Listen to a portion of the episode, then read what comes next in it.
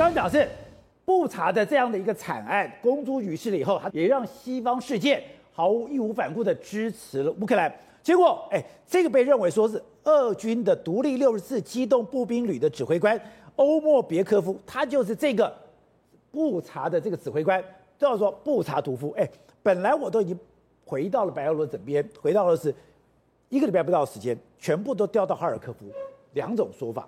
一个说法是说，因为他们太狠了，现在就要这个赫鲁斯最狠的部队去打哈尔科夫。第二个说法是，你们已经脏掉了，就让你们消失在。战场上吧。对，这两个说法完全没有冲突哦。因为对普丁来讲的话，谁杀了人谁要负责，但不要最好是不要到我这里来，因为他把所有的责任都推到所有的将领、将将军们。那这一个中校原则上来讲，一定就是在下令布查屠杀的这一个中将。哎，中校，因为对他来讲的话，这个地方我要离开，他可能原则上来讲的话，已经被激怒到了，已经变成一个杀人魔王的那种概念，已经丧失理智的概念，已经忘了他过去来讲读了人道法的这些东西，所以他接下来的话，回到即便回到白俄罗斯，部队裁兵减将来讲的话，这个俄罗斯部队一定会把他派到这个最前线去。为什么？因为这种部队杀红了眼的部队。看到接下来要杀的人，基本上已经不惧怕了，因为他已经豁出去了，死就死在这里了。所以就算是什么，就算是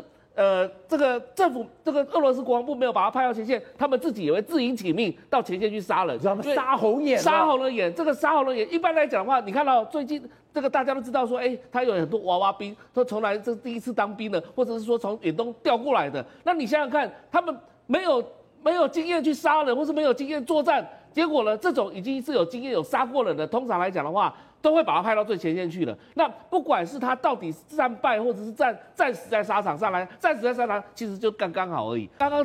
对对话公布出出来的，当然一半真的，一半是假的。但是什么是真的？真的是下令屠屠杀这件事情是真的，因为你你基本上你看到这些部队底下的阿兵哥都是请示长官。一定他不可能说自己去开枪杀行刑行刑式的这个杀人，他一定是请示长官，这个一定是长官下令之后，他才他们这些阿阿兵哥才敢不敢屠杀的，这是一定的一个道理。否则来讲是一个命令一个动作的，对，一个命令一个动作，所以到底是谁下令呢？而这个授权给中校的是谁授权的呢？这个其实要追究的，因为底下来讲的话，很多人将在外，军命有所不受，但是呢，这个将在外的话，他的命令是谁一开始就授权给他的？这个其实才要做最终的追究。